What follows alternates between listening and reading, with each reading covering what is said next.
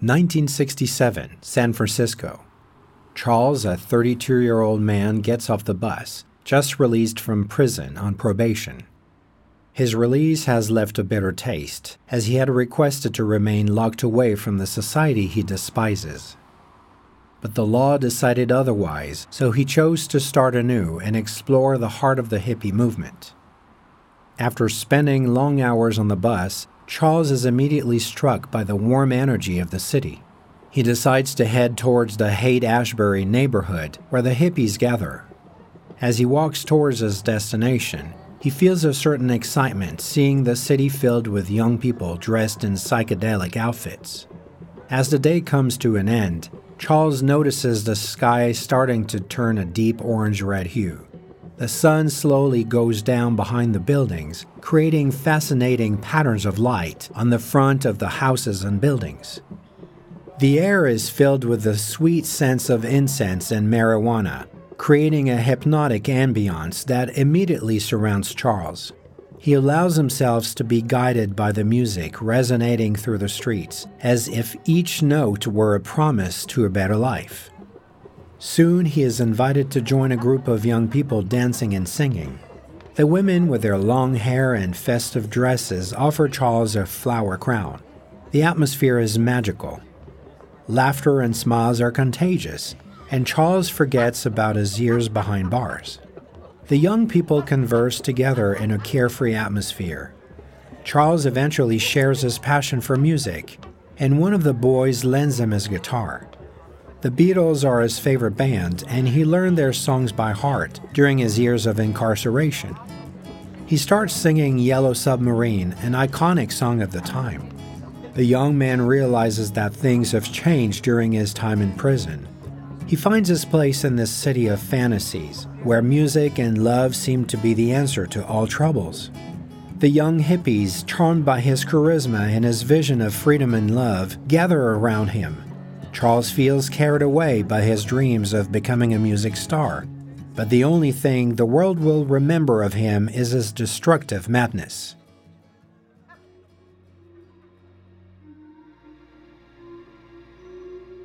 Hello, I'm Fabrice. Welcome to Fabulous Destinies. In this episode, I'm going to tell you about a name that evokes horror. A guru of the 60s, he is considered one of America's most notorious criminals a dark symbol in a period that promotes love and peace. His life has inspired many artists. His name, Charles Manson. From his childhood to the crimes he orchestrated, discover his dark destiny.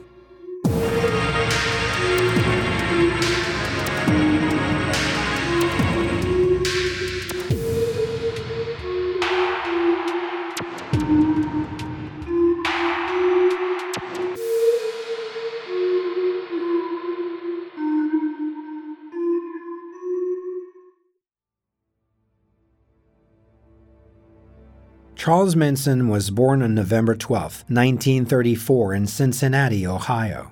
Raised in a poor and dysfunctional family, he was exposed to violence early on with an alcoholic mother who spent time in prison.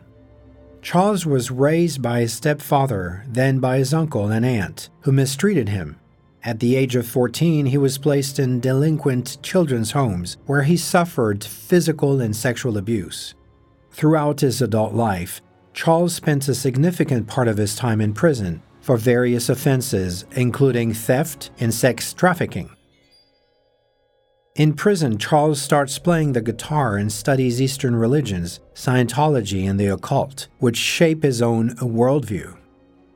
After his release in 1967, Charles moves to Haight Ashbury in San Francisco.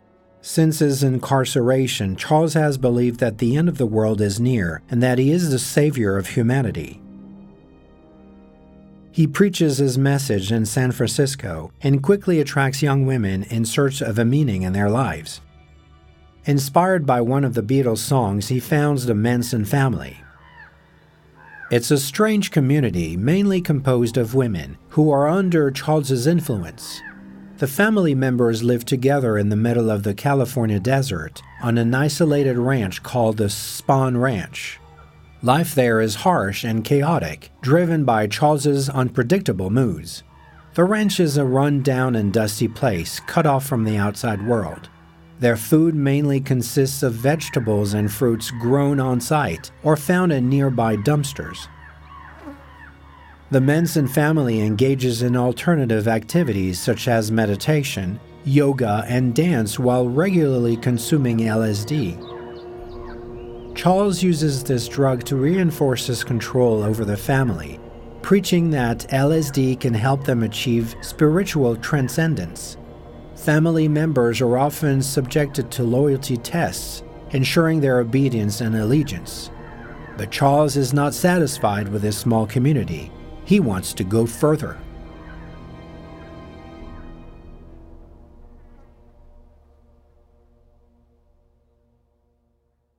Charles Manson has an ambitious dream to become a music star he will infiltrate the Los Angeles music scene and befriend influential musicians and producers such as Neil Young of the Mamas and the Papas.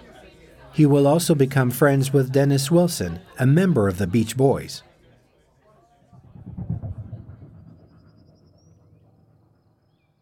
The scorching heat suffocates Dennis. Drops of sweat bead on his forehead. Dust swirls around him like a frenzied dance that seems never to stop. The atmosphere is unreal, almost supernatural. Charles's disciples are dressed in long, brightly colored robes with psychedelic patterns.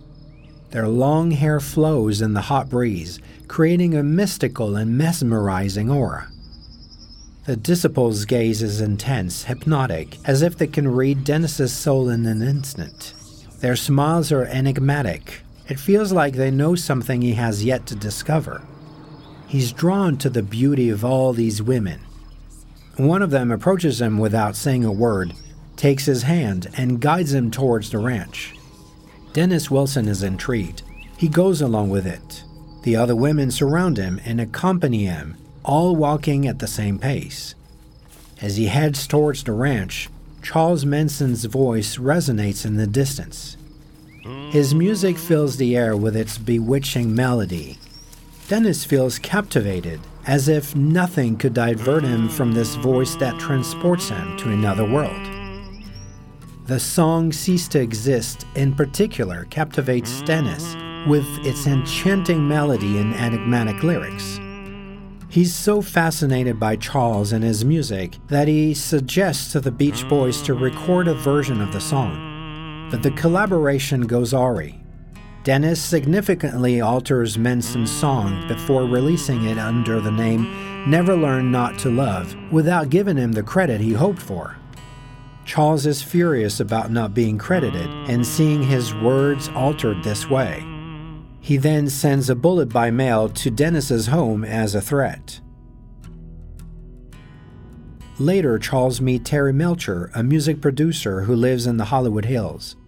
Negotiations for a contract fall through, and in August 1969, Charles and his followers choose Terry's house to commit unspeakable horrors that would leave a lasting mark on America.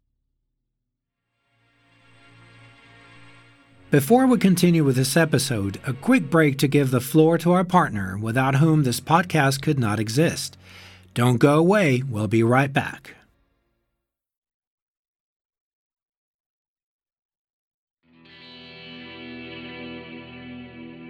In 1969, Charles's idealized life takes a violent turn. Convinced that the Beatles are prophets who have conveyed hidden messages to him, Charles believes himself to be the Messiah, destined to save the world from an imminent end. According to him, the lyrics of the White Album contain a call for a race war that he is meant to initiate. By combining passages from various religious texts and Beatles songs, Charles devises a prophecy.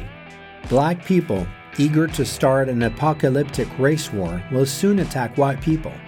Whites will then turn to Manson to lead their new nation. He dubs his struggle Helter Skelter after a song by the British group. Manson proceeds to explain to his disciples the necessity of committing murders to hasten the realization of his prophecy. He instructs his cult to carry out barbaric killings and pin the blame on black individuals.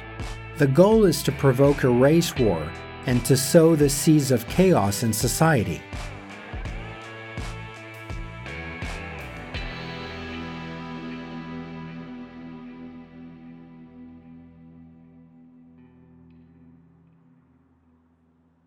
On August 8, 1969, Charles orders four of his disciples to go to the producer who had refused to sign a contract with him and kill him. However, Terry Melcher has recently moved, and the killers now find themselves at the home of actress Sharon Tate. The murders of Sharon Tate and her friends are particularly gruesome.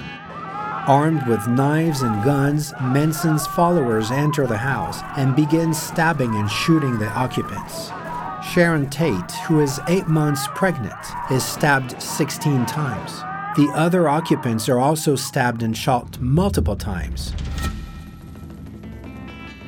Their bodies are found in the house in a pool of blood, with numerous signs of struggle. Authorities also discover messages written on the walls with the victim's blood. One of the messages reads Pig, referring to the Beatles song Piggies, which criticizes the ruling class. The next day, Charles and his followers decide to kill again, this time in the home of an elderly couple who own a supermarket chain, Leno and Rosemary LaBianca. After brutally murdering them in their own home, Manson's killers continue their acts of savagery by carving the word war onto Leno's lifeless body with a fork.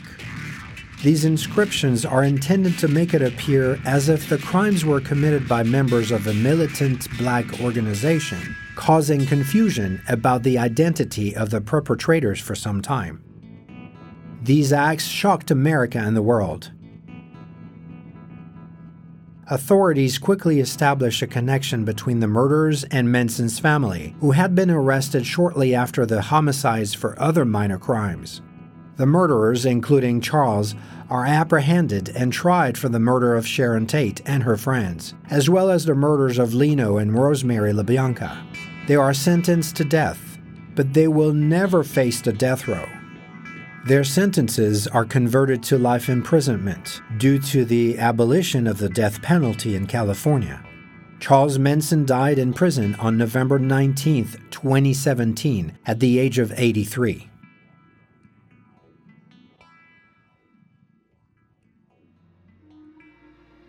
Thank you for listening to this episode of Fabulous Destinies.